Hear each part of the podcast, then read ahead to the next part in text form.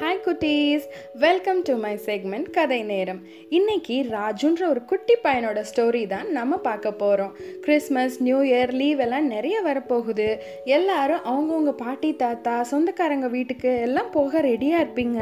அந்த happy times எல்லாம் ஞாபகம் வச்சு ஜாலியாக இருப்பீங்க. இல்லையா?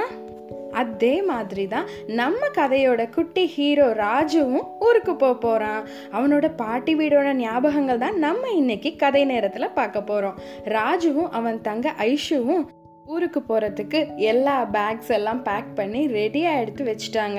கூடயே அவங்க கசின்ஸ் சிவா அப்புறம் அவங்க அக்கா மதுக்கிட்டேயும் பேசி எல்லா பிளானும் ஃபிக்ஸ் பண்ணி முடிச்சுட்டாங்க. அங்கே போய் எங்கெல்லாம் போகிறது என்னெல்லாம் விளையாடலான்னு இப்படி எல்லா பிளானும் போட்டு வச்சுட்டாங்க. ஒரு நாள் முன்னாடியே ராஜுவும் ஐஷுவும் போய் சேர்ற மாதிரி ஒரு பிளான் போய் பாட்டி தாத்தா எல்லாரையும் பார்த்தாச்சு கதை பேசியாச்சு. போன லீவ்ல இருந்து இப்போ வர்ற வரைக்கும் எல்லா கதையும் பேசியாச்சு.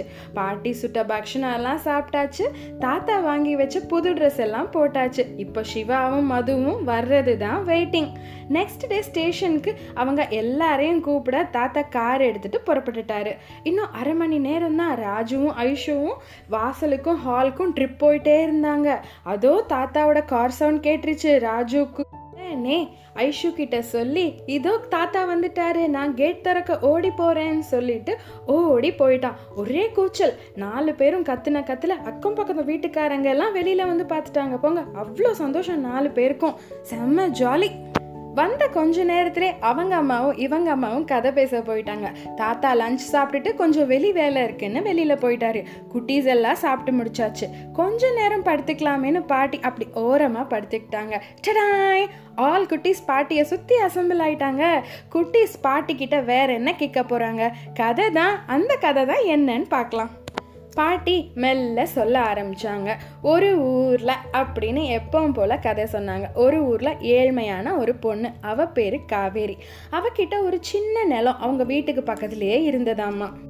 அவ ஒரே ஆளா நிலத்தை உழுது கொஞ்சம் கொஞ்சமா உழுதா தண்ணி விட்டு ரெடி பண்ணிட்டு இருந்தா ஃபார்ம் பண்றதுக்கு. ஒரு நாள் ஒரு திருடன் அவளை கவனிச்சுட்டே இருந்தான். அட்ரஸ் கேட்குற மாதிரி அவகிட்ட பேசினான். அவனோட நோக்கம் காவேரிக்கு கொஞ்சம் கொஞ்சம் புரிஞ்சுது. திருடனோ நீ ஏன் இந்த நிலத்தை வீணா உழுது உழுதுகிட்டு இருக்க? அப்படின்னு கேட்க பேச்சு தொடர்ந்து போயிட்டே இருந்தப்ப காவேரிக்கு நல்லாவே புரிஞ்சிருச்சு. அவன் ஒரு திருடன் தன்னை ஏதோ ஏமாத்த போறான் அப்படின்னு. உடனே காவேரி சமயோஜிதமா யோசிச்சு இந்த நிலத்துல தன்னோட தாத்தா ஏதோ ஒரு ட்ரெஷரை புதைச்சி வச்சிருக்கிறதாவும் அதை தான் தான் தேடிக்கிட்டு இருக்கிறதாவும் சொல்லிட்டு முடிச்சிட்டா. திருடனும் உடனே சந்தோஷமா அந்த இடத்த விட்டு கிளம்பிட்டான். ராத்திரி நேரத்துக்காக காத்துட்டே இருந்த திருடன் எல்லாரும் தூங்கின உடனே அந்த நிலத்துல வந்து எல்லா இடத்தையும் ஒரு இன்ச்சு விடாம தோண்டி அந்த நிலத்துல ஏதாவது புதையல் கிடைக்குதான்னு தேடி கண்டுபிடிச்சிட்டே இருந்தான். விடிஞ்சு விடியற வரைக்குமே அவனுக்கு எதுவுமே கிடைக்கல. திருடன் ஏமாந்து போயிட்டான். ஆனா வந்து பார்த்த காவேரிக்கு ஒரே சந்தோஷம். தன்னோட நிலத்துல ஃப்ரீயாவே திருடன் எல்லாத்தையும் உழுது கொடுத்துட்டானே. இன்னும் காவேரி அந்த நிலத்துல விதை விதைச்சு பயிர் விளைவிக்கிறது தான் பாக்கி. அந்த வருஷம் நல்ல விளைச்சலும் அவளுக்கு கிடைச்சது. விளைஞ்ச அந்த பயிரை விற்று கொஞ்சம் சிறுக சிறுக நகை சேர்த்து வீட்டில் வச்சிருந்தா. ரொம்ப நாள் கழிச்சு திருப்பி அந்த திருடன் தன்னோட கண்ணில் பட்டான்.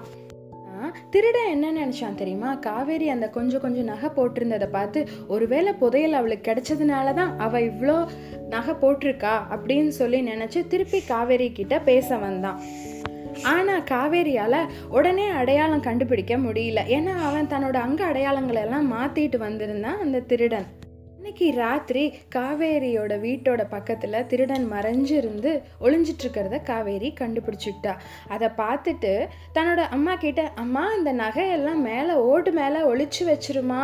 நம்ம வெளியே போகிறப்போ அப்போ தான் யாரும் எடுத்துகிட்டு போக மாட்டாங்கன்னு சமயோஜிதமாக யோசித்து இந்த ஒரு ஸ்டேட்மெண்ட் சொல்லியிருந்தா. அதையும் ஒட்டு கேட்ட திருடனுக்கு ஒரே சந்தோஷம். இவங்க வெளியில் போனதுக்கப்புறம் நம்ம ஃபுல்லாக எடுத்துகிட்டு போயிடணும். இந்த வாட்டி ஏமாறக்கூடாதுன்னு திருடன் ஆர்வமாக இருந்தான்.